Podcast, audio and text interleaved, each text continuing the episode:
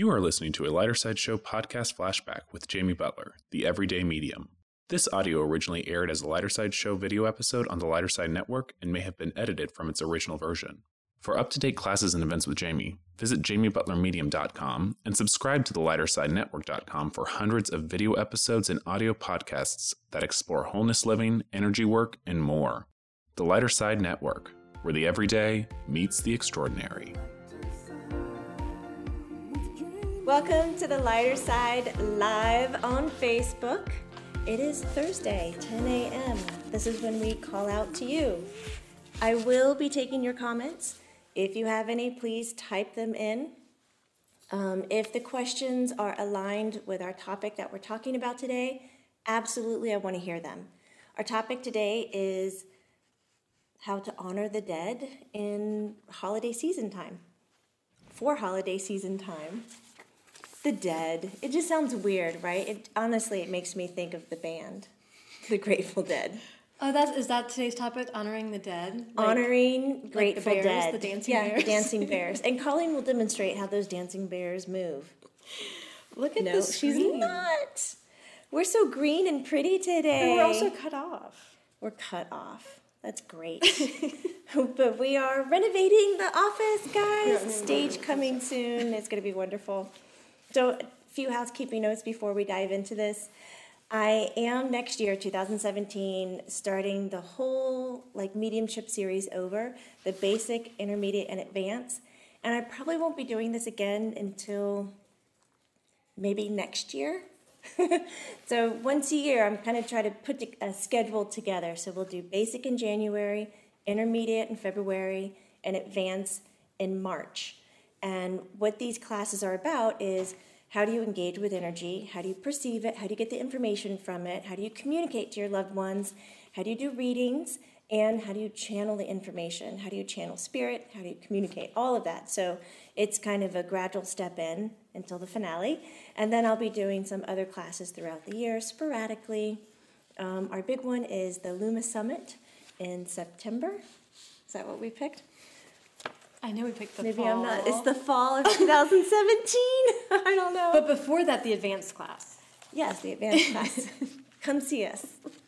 Okay, getting to our topic today, how to honor your loved ones, deceased family members for the holiday. I'm sure you guys have gotten some ideas, but I was digging through some of my paperwork when I was with Erik Medhus, and he did a little lesson on this in 2012 when I was out in San Diego. And I have it here, and I thought I would read a few of them because he makes me giggle so hard. If you don't know who Erik Medhus is, please head over to Channeling Eric, and that's ericwithak.com. His mother, Elisa, has written a blog about her understanding of death and dying with her son, how it was to manage a suicide within their family, and how Eric has been growing to help other people. And he is the most straightforward, tell it to you spirit I have ever befriended. He's incredible. Okay, so it's kind of a few years old, but Eric says, there's our train. We are in America. I think that's the only place you can hear that coal kind of a train. It's like it comes right through the wall. It's amazing. It does. It's amazing how it drives over the building like that without destroying it. So I'll speak louder. So Eric says, 5 things to not do for the dead. Eric says, don't change your likes and dislikes to match mine. Sometimes we do that. He says, stop believing that you have the power to keep me attached to the earth. Number 3, don't punish yourself. Can you see him? Don't punish myself for my death.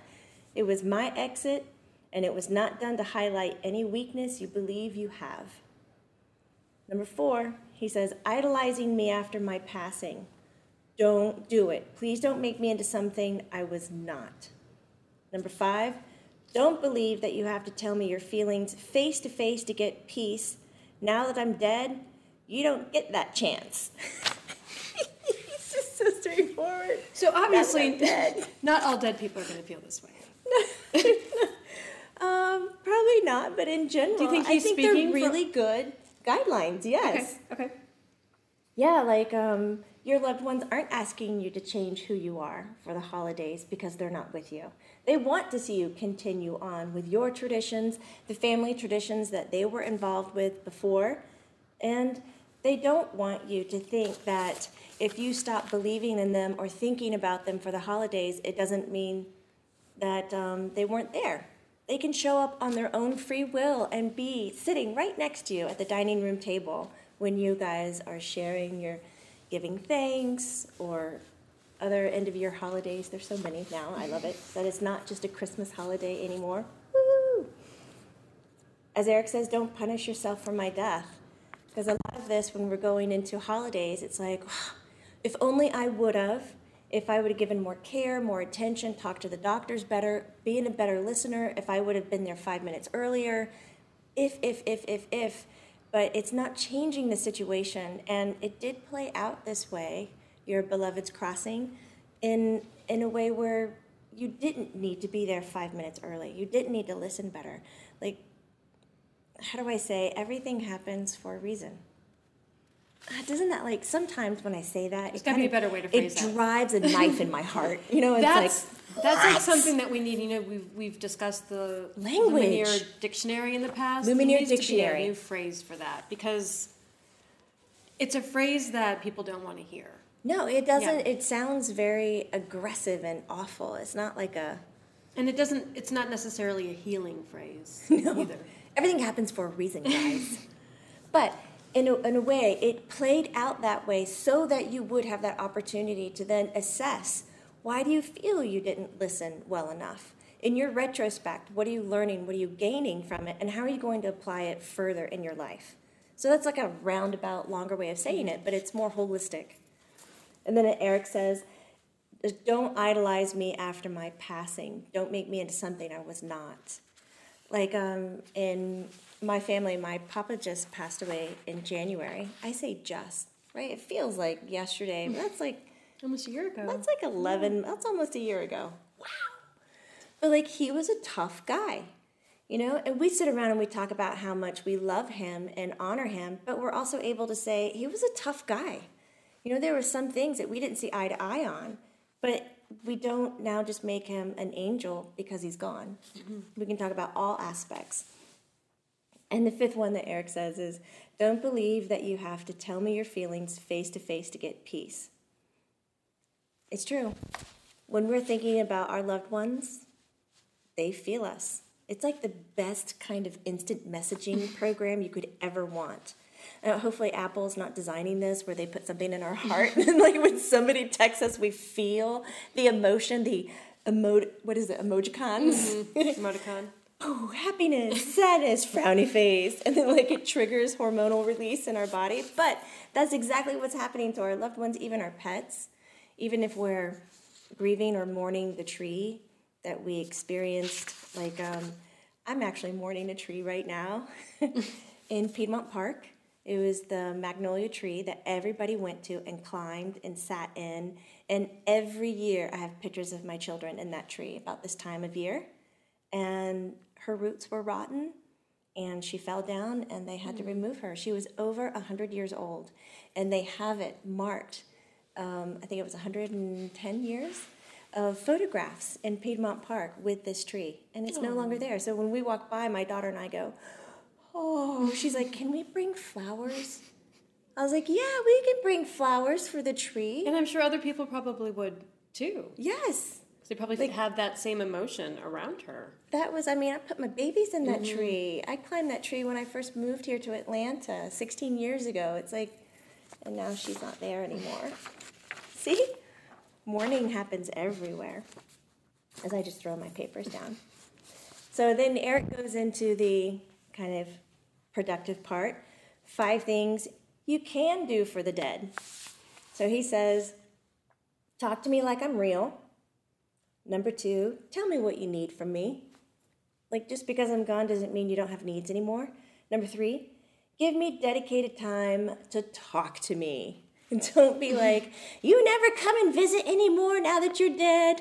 You can't do this. I mean, you probably can, but what we're asking for here is that spirits like to know when you're meditating. They like to know what rhythm you have, and they want to show up during that time because that's when you're most open to receive messages from them. Pretty cool, huh? They're listening and going, could you put that on your calendar? Can you make that part of your routine? That would be really nice. So 4, use joy and happiness to get closer to me. And number 5, learn more. The more you experience and learn, the more you grow and change. Be curious and explore. That's my favorite one that Eric talks about. Be curious, explore, because in the act of doing that, you come across ways that you sense, feel, translate information from your loved ones. Because if you stay the same, what is it, Colleen? If you do the same thing, you get the same result. Keep doing what you've always done, you'll keep getting what you've always got. Bingo. We're not into the rest of that anymore, right? Lumineers, we're here for a reason. We're curious, we're growing, we're learning. We want to include them into our holiday traditions. Our loved ones. Look, here I go again. Maybe I should make it more dramatic. That was a little extra dramatic. It was. I have a comment from Calhoun, who has joined us. Calhoun. Hey, Calhoun. I just really like this comment. Everything that happens is an opportunity, a multifaceted gift. A multifaceted gift. Colleen, you'll be getting, or Calhoun, you'll be getting your T-shirt soon with your quote written on it because it's amazing. It's fantastic. It's so I think she was just rephrasing everything happens for a reason. For a reason that everything is an opportunity. Can we click save, take a picture of that? Maybe we're going to start that dictionary. So we seriously need that stuff. Oh yeah, absolutely. Done. Agreed. Thank you. And in Jamie and I's spare time, we'll write a dictionary for you guys. So I will meet you at midnight. Yeah, you meet me at midnight? Good. Let's do that. And we can work till 3. So I wanted to go over some ways that other countries honor their dead or their loved ones, and then kind of get into some ways that we can, where it doesn't seem like we're intruding onto other people to maybe into uncomfortable territories. We're like, we're going to talk about so-and-so again. It's so strange. He's dead. He's not here. Because grieving can be really awkward to people, or even just talking in a loving, kind, and normal way about people who've crossed over. It can be really awkward for people. Mm-hmm. It's amazing how it's like, it's not taught to us in our culture. Like when you say goodbye at the funeral, you have now said goodbye, and that person's supposed to be eliminated from your language, from your almost your memories. When you go to talk to other people, they're like, They don't know how to engage with you or react. So I've got some tips on things that we can use, but I wanted to highlight some other nationalities. I think you're familiar kind of with Asian culture, using the lanterns and sending them into the sky, or putting the lantern on the water to float, to shine light, to give to those who've crossed over. Now, in many other cultures, we have special days, like the Day of the Dead. November 1st and 2nd are kind of highlighted on the calendar as a time where the veil is thin between the living and the deceased. And this is kind of where we get our Halloween traditions that we've just gone through, which I loved tremendously. I might post a picture of how I dressed. I kept sending stuff to Colleen. I have them. She was pretty frightening. I can imagine that some children would have been very scared. I did scare them. Did you scare some children? I was going to say, Jamie, that was a scary costume. I didn't mean to scare people. It was scary. People. I would have been scared if I would have seen you beside me on my phone. I'll let you stay curious, and I'll post a picture, okay? But that's my favorite holiday, as you can imagine, and so I go all out. But, in China, they have the Tomb Sweeping Day. I'm looking so I don't get it wrong. And that's usually April 4th or 5th. So it's not around our Halloween tradition time, Day of the Dead. But Tomb Sweeping Day is where you come in and you take care of the gravesite of your family. And usually one family member is appointed to this. And they bring in flowers, they polish the stone, they feed the trees, they take care of the sand. They do everything for the gravesite. And then they'll come in with paper items that they feel their loved one might need in the afterlife, whether they think they need an iPad because it just came out and it's amazing, whether they think they need more money, whether they think they have to have more food or anything, or a house, and they will have these elaborate things made out of paper, and they are beautiful. If you've never heard about this, please get online and look at it, because the images of all these paper items and goods laid out is stunning, because they look real. And then they burn them. You're like, even the iPad. All that work and everything. Well, it's all made out of paper. But it looks just like an iPad and everything. And they burn them so that it, you know, the ashes and the smoke, so it goes into the afterlife, because they really believe that if their ancestor spirits aren't properly cared for, they end up being hungry spirits. And they'll start kind of impeding on the ones that are living.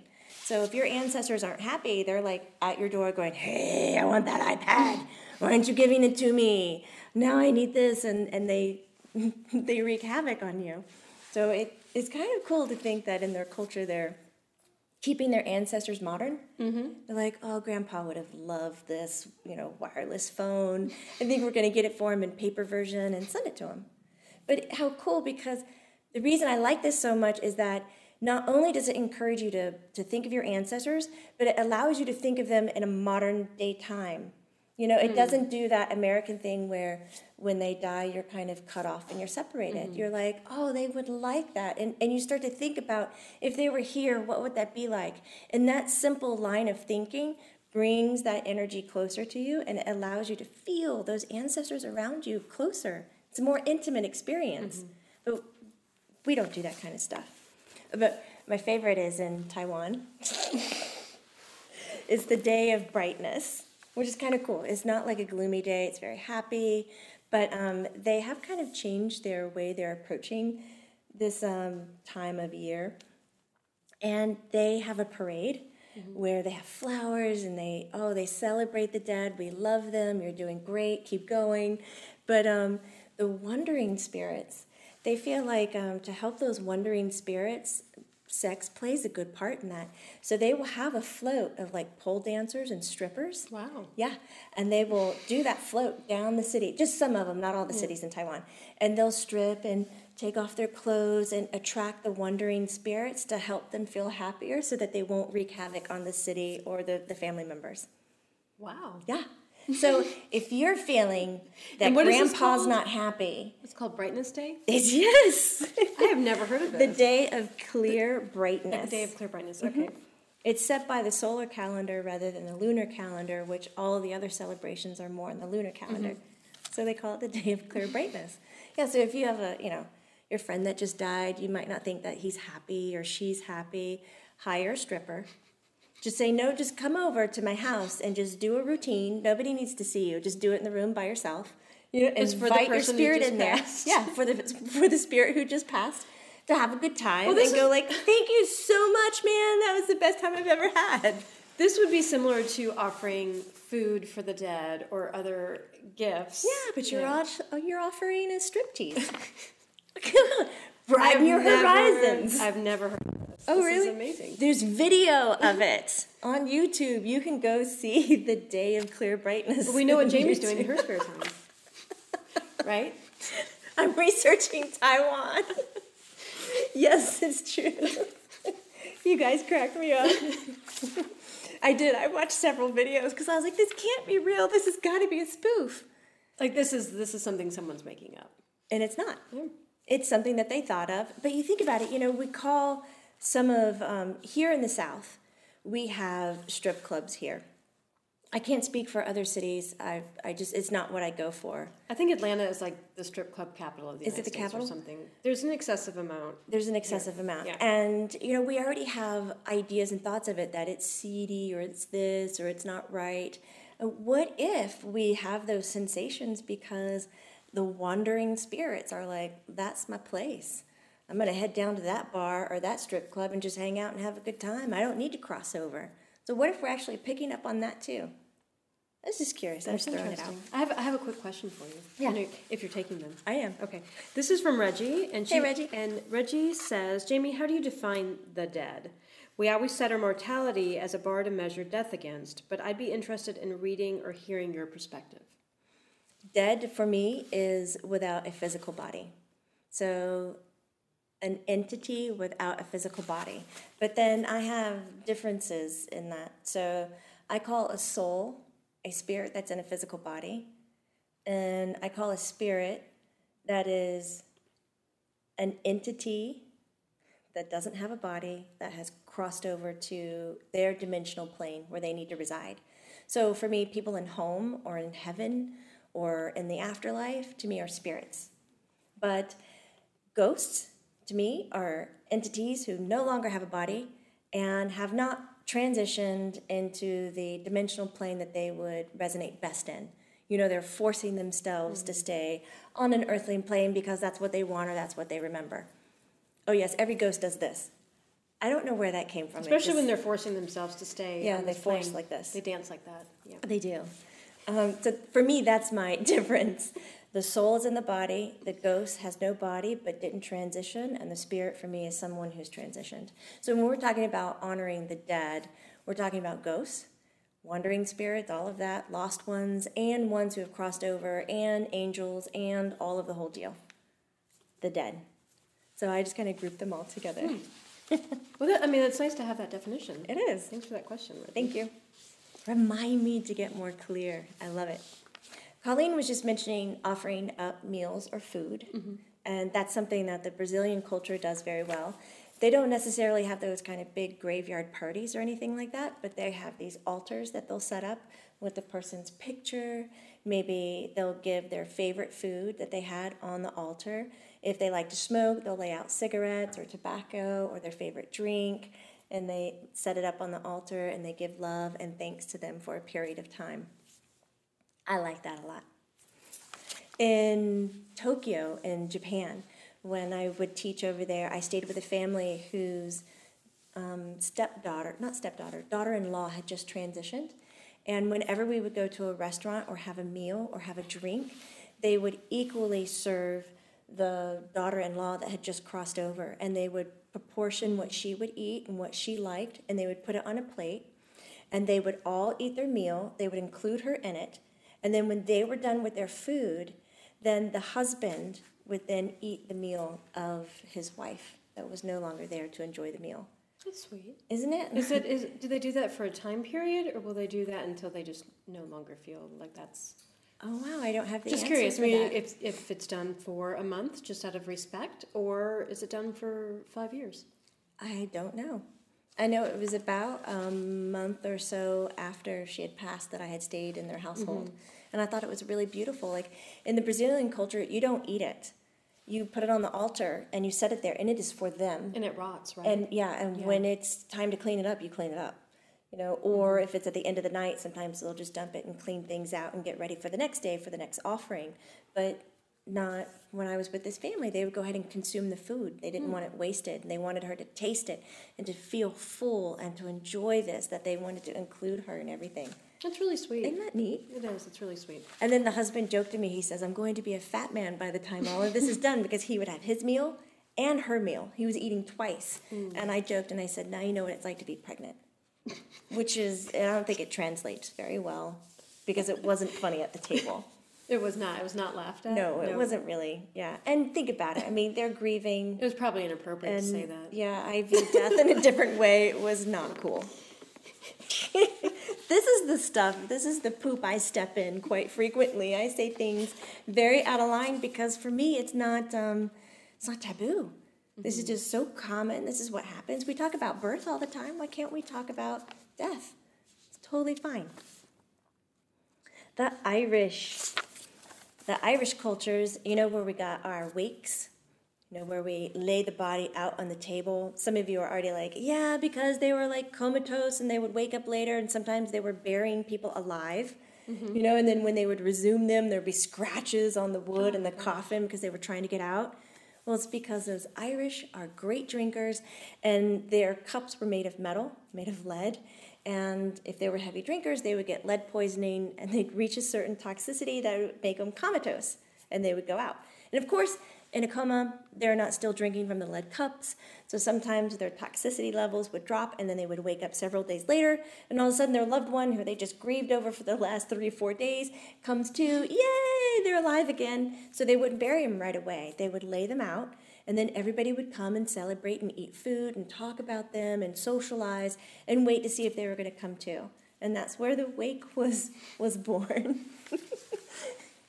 I told my family, when I go, put me on a table, please. I think I want to lay there as you guys like talk about me and we chill out together. And well, they're like, no. Today, too, I mean, if you're having a wake, it's not typical that they're just laying out the body exactly the way that it died. You know, yeah, and they're like usually in your home doing things to it that obviously it's not going to be coming back. Oh, yeah. Oh, yeah. You know what I'm saying? Like now. Embalming, I know this was probably not the situation in Ireland. Wasn't way back then, was it? During that time period. But now it's become its whole separate thing. Yeah, it is. It's a whole separate thing. Huh. Our culture has grabbed a hold of it. But what it did give us is that when somebody's to pass over, we drink, we celebrate, we call in our friends and family, we talk about them, we engage with it, and we see it more as a time of waiting rather than a time of grieving. Mm-hmm. The wake. Wait for him to wake up. Wouldn't that be crazy? Oh, the wake. Can you imagine bringing... I'm just getting that. You're just getting it? Can you imagine being in the room like 3 days later and the person goes, woo! And you're like... That was a rough night. That was a rough night. You're like 3 days later. A lot of lead in my beer. All right, we're just getting silly here. I wanted to mention two more that I really like, and those are Native American traditions. And one is the Hopi. And with the Hopi Indian tradition is when you die, it's their belief that you travel across the sky path westward, and that if you had a good life, then you would have easy traveling across the sky, and you would land in the west, and you would be in the beyond, and everything would be good. But if you had a hard life, then you were going to have kind of like a hard passing. And so they would actually eat the food that you liked. They would send prayer. They would give love and thought and dance for you until you got westward. And then the Navajo believed that your age showed how well you lived your life, which I would argue that with my papa, who was 94, mm-hmm. you know, which... the Navajos say that the longer you live, it shows that you had a good life, mm-hmm. not just health-wise, but spiritual-wise as well. And so I like that a lot. If you're getting old, it just means you're getting better, like your glass of wine. So what is not would not have many? I can't talk right now. We'll edit this part out, but we can't edit on Facebook. No, we can't. It's live, it's live. So in some of those traditions where they're doing things for the spirit, are they doing less if the spirit was older when they passed? Like if they had spent more time in their human body, mm-hmm. you wouldn't be doing as much as you would? Yes. Okay. As if they were younger. Because if you were younger, then it was obviously that you didn't do something right and you were taken. Mm-hmm. It wasn't a good life for you to have. But the longer you lived in the Navajo tradition, the better you were. And I love this part because when after you pass on, you go to the dawn woman, who would then give birth to you again to come back to life. The dawn woman. We have a dawn woman around here. We do. I'm going to ask her if she'll like bring in some new life or something. Yeah. Yeah. Oh, there's so much more. We could talk about India. We have Canada, United States, which is where I'm going to focus in right now because most of our Lumineers are English-speaking and modern and kind of in United States and Canada. And so when we look at how we celebrate, most of the times it's to not talk about the person. Mm-hmm. We do get to put up some pictures maybe. And that seems to be acceptable and okay. But to constantly talk about our loved one who just crossed over, and I say just crossed over, I mean 1 year, 2 years, 3, 10 years, 12 years. Because for, like you saw my example before, it's like when something traumatic like this happens, it doesn't feel like it ever ends up in the past. It kind of always sits mm-hmm. right next to us. We're like, oh man, I remember that happening, and it feels like yesterday. So there's great ways now, creative ways, that we can kind of make a tradition around our loved ones so we feel like we're not distancing them or not honoring them, not thinking about them, but including them. And the first one I love so much, and I've heard this a few times in readings, is to collect pictures of your loved one, all ages, not just recent, And when family comes over, what you have is the picture on top of a page or in a photo, not a photo book, but like a notebook where you can turn pages. Mm-hmm.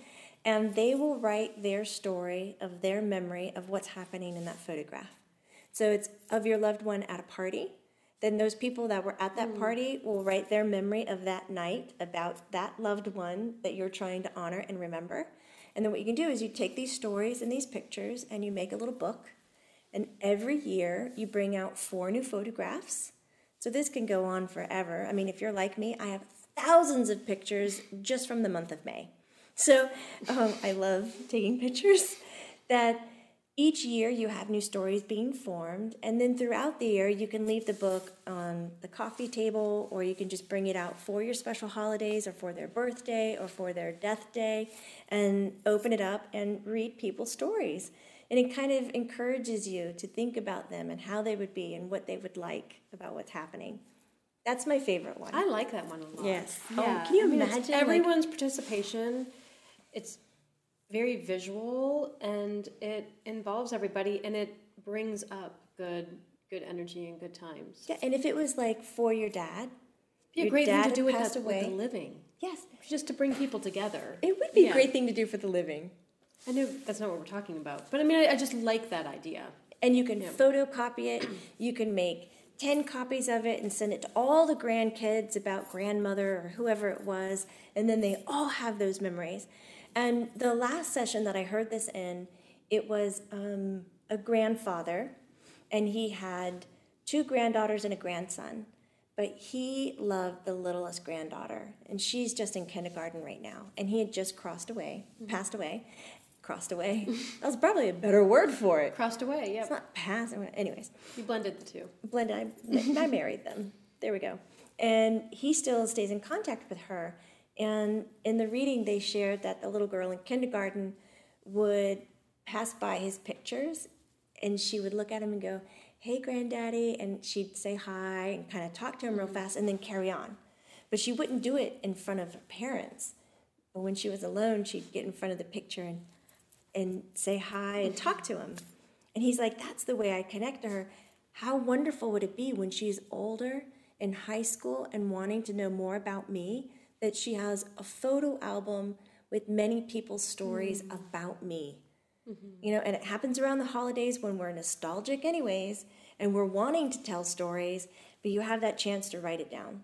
And it could be bullet pointed. It could be just something real simple. Gives her a broader memory of him, because they're going to be talking about so many events and happenings where she was not present because she was only 5. Yep. That's very sweet. I like that idea a lot. I love this idea. Another one that I hear is getting a glass vase and getting some tumbled stones and Sharpie markers. Who's Sharpie's number one fan? That's me. Jamie Butler. That's me. I want a Jamie Butler brand of Sharpie. That's how much I love them. I would rep for them. I would. Yeah. Okay. You could have your whole craft line, really. Of Sharpie. Just Sharpie? Oh, I'm picturing lots of crafts. Oh, I like the arts and crafts, guys. It's pretty crazy. Yeah. You should see the tents I just made for my daughter's birthday. Loved making them, and it looked amazing. They're amazing. I'm going to post a picture.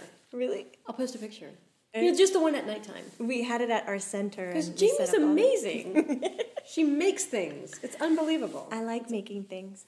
If I wasn't so good at seeing the dead and talking to them for other people, I would be probably a carpenter, arts and crafts specialist, or photographer. Like, that's what I would want to do. Just heads up. Anyways, so as I digress, getting the glass vase and getting tumbled stones, real smooth ones, and Sharpies. Because then you lay the stones out, and family members can come by and write the loved one's name on it, write a short message to them, draw a heart. It's just whatever it is. It's the intent put into the writing on the stone, and then you put the stones in the vase. And then whoever is honored that day, like maybe it's, you know, Nana's 90th birthday or whatever it is, you can give her the vase so that she can use those stones to put the flowers in, the bouquets. So it's usable throughout the year, but every stone has an intent on it of that loved one. So maybe it was Nana's husband, so everybody wrote on the stones about that. Maybe it was your son or your daughter, so everybody wrote on the stones about that, and then the vase goes to you. And so every time you get flowers, you nestle them into those stones and those rocks. So there's so many ways that you could keep it alive throughout the year and have that moment happen during the holidays where we're pulling this in together. Oh, blessed items with the year and date. I love making photo albums. That's not going to be everybody's thing. Mm-hmm. Is that your thing? Depends. Depends? I don't think it's as much your thing as it is. Or I can't talk this morning, Jamie. What's the matter with me? I think it's much more your thing than mine. You have your coffee. I do not. That's what it is. You say coffee, but if you guys realize what I really drank, you would not sip out of that. It's like the weakest with like almond milk and yeah. Anyway, like coffee water, really what it is. Taking items and writing the year on it. So you know those. Who makes them? Oh my God, I see that Etsy does it. Photo Barn does it. I love Photo Barn. If you don't know that company, like Shutterfly, and that kind of Shutterfly will make them. There's other ones. But you can get little ornaments made with the person's name on it and the year, and choose the current year. And you could put a photograph of what happened throughout the year. It doesn't even have to relate to that loved one, but it reminds you every time you go for that ornament, that decoration, that piece, that it has a current year on it. So it kind of what it does is it allows your head to look at, okay, my loved one is still continuing. Mm. Like we didn't just stop writing the date and that name together. Because in the States, that's what happens. You know, when you lose a daughter in 2009, you're not writing your daughter's name in 2010 on things. It's just like, you just don't do that because they're not living in a body. And I'm saying, let's do that. Let's do it. Let's look at a family picture that you take maybe in 2010 after your daughter has passed away, and you write your daughter's name on the back of it, and you write 2010. So she's still part of that family picture. Or maybe it's a sunset that you liked, or maybe it was the dime that you found out in the ocean. Like, totally bizarre, right? Lisa Smith, she's got a great book coming out. And it's all about how her son was giving her dimes in the most bizarre places.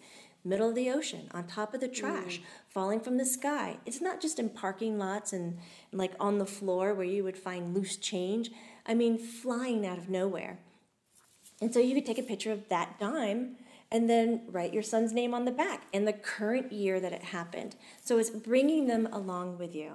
So basically what this is about honoring our dead, honoring our loved ones, our deceased, our beloveds, is that I'm encouraging you to carry them forward with you. And carry them forward not just protected in your heart, and not just trapped in memories in your head where you don't feel like you can share them again because it might make someone awkward, or you know, it might change the tone in the room, like, oh, here she goes, talking about the one who just died. Mm. Well, that was some of the questions we were getting, is how do you address those family members or friends who won't feel the same way that you do as far as when they think they're gone, they're gone? Oh, who has already just buried them and don't ever want to bring them up. Or you can tell it makes them extremely uncomfortable. So with those people in your family's friendships that are done, like they've stopped discussing the person, if they're coming over face-to-face, you can have a table set up, kind of like a Brazilian altar, but not as glam about it. And you can have those arts and crafts, like the photo and the paper, or the stones, or like a guest sign-in book, like you do at a wedding or a party. And you can say, hey, we've decided part of our tradition is carrying our loved ones over with us, so if you'd like to leave a note or something, you can. If not, totally fine. So giving them the permission to choose one way or another is a great way to kind of dampen the feeling in the room. Anytime that you're saying it's got to go one way, or I've got to force myself to not talk about it at all, is when things start feeling very awkward. But I always say, speak up, be direct. So when somebody comes to your house, you're like, if it's the first holiday, guys, the first one, and everybody is, let's say your husband just passed away, and it's the first time you're having holidays or celebrating a birthday, and everybody comes forward and they're kind of looking at you like, you doing okay? Is it fine? You good? You know, they're kind of like reserved even when they're saying it. Mm-hmm. Like, are we allowed to ask if you're okay? Because it's not really great, and we know, but, you know. Immediately say, you know what? This is the first birthday I've had without my husband. Just immediately say it. Just put it out on the table. And it might be hard to, like, put it to words because it might be very, like, raw and up mm-hmm. here on your chest, but just say it. And let them know, do you know my first year, everything is going to be my first time without this person. And I give everybody permission to talk about this person. You know, talk about my husband. You don't have to not talk about him. Give the, if you want to call it a set of rules, give the boundaries of how you want this managed and handled. And if you feel like you can't think on the spot when this happens, please go ahead and take the time, like maybe as we're chatting now, or you're watching the video. Sit down and write the things of how you would like others to talk about your loved one and how you would like to share with others that it's okay if they do, that it's not going to bring up your grief again, that you might cry, but it is not their responsibility to take care of you. So really lay it out. If you feel like you can't do this on your own, maybe see a counselor, a life coach, a mentor, a best friend, a parent, somebody who really knows you, where you can say, listen, I need to talk about this and I need to let people know how to handle me. So I want to let them know, yes, talk about my husband. This is the first time he hasn't been here. And if I cry or I leave the room, it's because I'm looking for ways to help myself. I don't need you to follow me. I don't need you to take special care of me. I'm figuring this out. This is new, you know? And I know it's not to belittle the situation, but if we were to take a new experience that somebody was going through and it wasn't based on grief, like a child learning to walk. It's not based on grief, but they're learning, you know, and everybody's watching and like, ooh, I want to help, but they need to do it on their own. You know, get up. You know, they kind of tumble and they fall and they get back up and they learn to walk, and then everybody's like, yay, you did it. Like, ask for that kind of support because maybe that's what you're looking for. Or if you're not somebody who opens up, then maybe you simply say to them, I know this is my first time without my husband. I'm trying to manage this. If I leave to cry, I would like, you know, no one to follow me, or I'll pick so-and-so to come with me. But to say that I don't want to talk about it afterwards. I don't want to make it group therapy. I do that elsewhere. Not here. You're my family. You know, lay the ground rules. Is that kind of clear with you guys? And again, if you feel like you cannot think on the spot, please have it written down in advance. But I love having some part of your house dedicated to those who've crossed over. Now think about it like this. Let's say if your husband just passed away, but you also have transitioned a cousin and a grandmother 20 years ago and an uncle 5 years ago. Why don't you have your cousin, your grandmother, and your uncle's images also on the table? Mm-hmm. So then it becomes a place of, you know what, I have now just realized how important it is that we remember everybody in the family during these days, not just the ones who are alive. And I'm sorry that it took me until now when my husband crossed over to realize this. And that's why I've included grandmother, cousin, and uncle. Like a family altar. Family altar, family table. Mm-hmm. Because they only see, you know, you don't have to keep it up year round. But, you know, these things have great, great meaning. And it really eases the energy in a room when you, who've experienced the grief the most, hold the torch of how the emotional balance is going to be in this situation this time. Even if you're going to somebody else's house for the holidays, because you just can't have people in your home now. You know, you need that as your sanctuary, mm-hmm. which if you know that, you best follow through with that and don't invite people over. Have it as your sanctuary and go, is somebody else going to do that? And I'll go to your house. Still feel like you have the right to talk in the other person's house about, hey, this is my first time or my second year or my third year. is still raw for me, but I want you to talk about my loved one, and this is what I need, and if I blow up, blow down, however you want to say it, cry a little, I'm okay. You know, do this or not this. Colleen kept looking at the computer. I'm like, oh my God, what's happening? I'm always trying to pay attention to what you're saying, and then trying to pay attention to everyone else too. And it's multitasking. It's not always an easy task. A lot of people were sharing what they do. Oh, I love that. Let's share. So Melanie honors her past daughter with butterflies regularly, and they include her in their daily lives and extended family gently in general conversation. Then we had a message from Allison, who said she has a Christmas card from her mom, who passed in 2009, and write on the same card every year about the year we just had, and it's on display with everyone's card. Oh my! Which I think is a fantastic. God, that is incredible. So I love that. She puts her mother's card with everybody else's card. That's it. Move it forward. Put the new stuff on it. Carry them with us. They're with us. I love that one. And Shannon Johnson, I like the ornament idea. When I miscarried my son, I was given a crystal angel ornament that year for him, which was 1995. It is always the first ornament on the tree, and I'm the one who places it when the kids decorate the tree. Then the kids decorate the tree. So she has that tradition of putting that ornament on the tree first. Giving me goosebumps. And then letting everyone else go decorate the tree. Thank you so much for sharing. That is the sweetest thing ever. Like, I still look at that. Jamie has goosebumps. Crazy goosebumps. This is what I miss in our culture, like this richness of bringing our entire ancestry or our loved ones with us. We really don't have to say goodbye. Mm-hmm. It's crazy that we make ourselves do this and that we've taken so many centuries to believe that's what happens.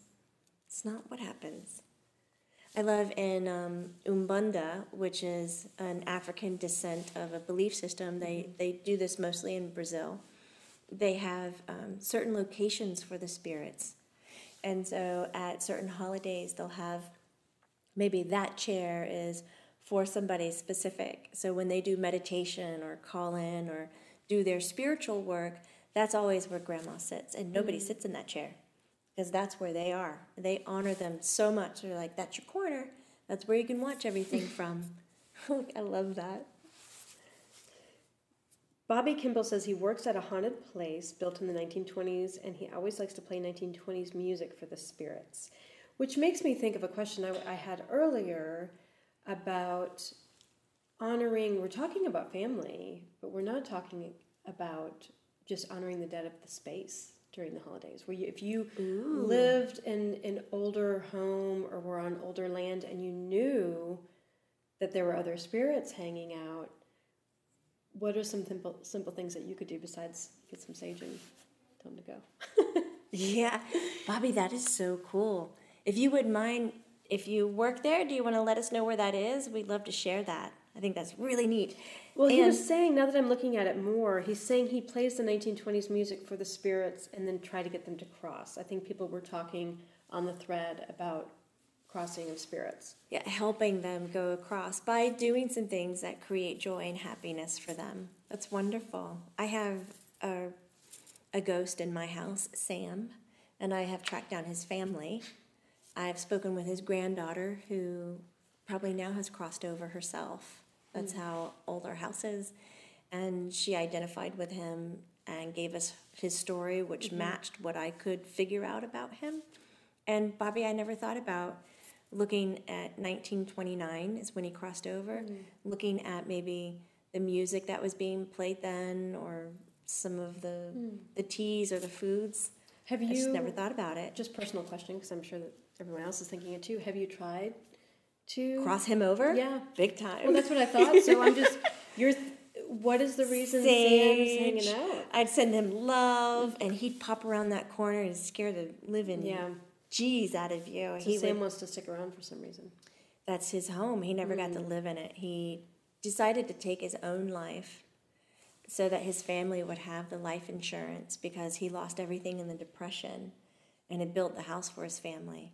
And so he killed himself, and the money went to the family, and the family got to live in it. And so his children grew up in a good place. Did he kill himself in the home? He killed himself, I think, on the property, but not in the home. But he lives upstairs in the original part of the house and not in the newly added part of the house. So he's not really interesting every day. Like. Yeah, so he's not in my bedroom, which is considered the basement. Mm-hmm. But upstairs, guest bedroom. Anybody want to stay in my guest bedroom? Meet Sam? Meet Sam? Sometimes my kids won't even go down the tiny little hallway. They're like, can you get my backpack? It's like 3 steps in. Grab your backpack. No. So, Bobby, I might go home and play some music today. That's pretty cool. Yeah, 1929. Yeah, he doesn't want to leave the house. That's part of his heaven. So we are now roommates for the last 16 years. Isn't that crazy? This is so much fun. I would love to see pictures of some of the things that you've created or done. Mm-hmm. And I'll share mine as well, what we've done over the holidays to honor. Do you know those little... when our kids were little, we do the turkey hands, and we do them on different colored construction paper, yellow, orange, red, brown, and we make the little turkeys. You know, you can even do that to decorate and write your loved ones' names. I mean, it doesn't have to be expensive. It can be on paper. It can be what you find outside. My daughter came home with a gorgeous leaf. It was a maple leaf, a red ribbon maple leaf, if you know what that is, as a tree farmer's daughter. And she was like, this is the most perfect leaf I've ever seen. And I was like, what do you want to do with it? She goes, I want to write a love note on it because it is so perfect. Hmm. And she just wrote, I love you, and just wrote a few things on it, just to life, you know? And now it's laying on our kitchen counter, but it's like, well, how beautiful is that? As fall is approaching, taking what's happening in our environment and then writing love notes to it. And then you can put that back out in the yard for it to recycle, give back. We had a couple questions about ghosts and let's do it. Should we pray for the dead? Is it something that's worth our while to pray for them? To pray for the ghosts? Just to pray for the dead. So the dead. Dead in general. Yeah. I think because we were talking about the dead, a lot of ghost questions were coming up. But I think the question... I want to do a talk where we just do ghosts. I really want... I'm into that. We've talked about that. Come across a lot of ghosts. Mm-hmm. Jeez. Being in the South in the Civil War area. Absolutely. Whoa, I've come down a street one time walking and just was like, nope. Started backpedaling and started walking back. My husband's like, oh my God, Jamie, what? And I'm like, I can't go down that street. I'm so sorry. He's like, jeez, he's like, you've got to be kidding me. I was like, no, I don't know where I am, but you can find it on a map, and you tell me that's exactly where a big war was. Yeah. It's in a neighborhood, but I wouldn't do it. Well, for those of you who don't live in Atlanta, you can be driving down any road, and there's a historical plaque in someone's front yard. I mean, you pass them all the time, weird, isn't it? And you never look at them, but they're everywhere. This is where the Battle of so-and-so was. And it's all over the city, and so it's a very dense place as far as history is concerned. And you don't expect it because you're in a normal neighborhood. Mm-hmm. There's nothing spooky or just anything about it. Or just at a stoplight, and you look over to your right. Yes. Yeah. They're everywhere. It's so true. They are everywhere. So we will do one about ghosts. But to answer, do you pray for ghosts? Is it good to talk to them? Is it good to send them anything, whatnot? Absolutely. I think if you're asking me, hey, what kind of ultimate goal or something should I reach for or set for? The definition of Lumineer is one who shines light. I would love nothing more for us to understand that just who we are and how we think and how we behave shines light. And that in and of itself, the light, is what will help all the others around us. The living, the deceased, the ghosts, the spirits, the real people, the animals, the trees, the plants, the house, the inanimate objects. If we can acknowledge and pay attention just to our light, that it's out there and engaging with all of it, then I don't think that we'll need to sit down and really focus heavily on the words to use, like the intent or the prayer or the blessings or because we understand what our light can naturally do to shift vibrational patterns around us. Mm-hmm. For me, that would be the easiest way to exist.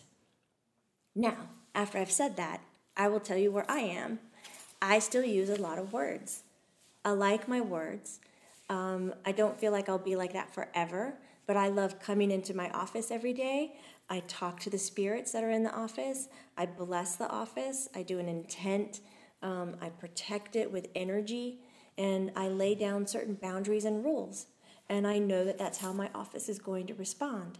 But I know that there'll be one day where I come into a space and my energy alone asks for it all to fall into place that way, because I am connected to it so intensely, and I have no doubt that that is what is happening.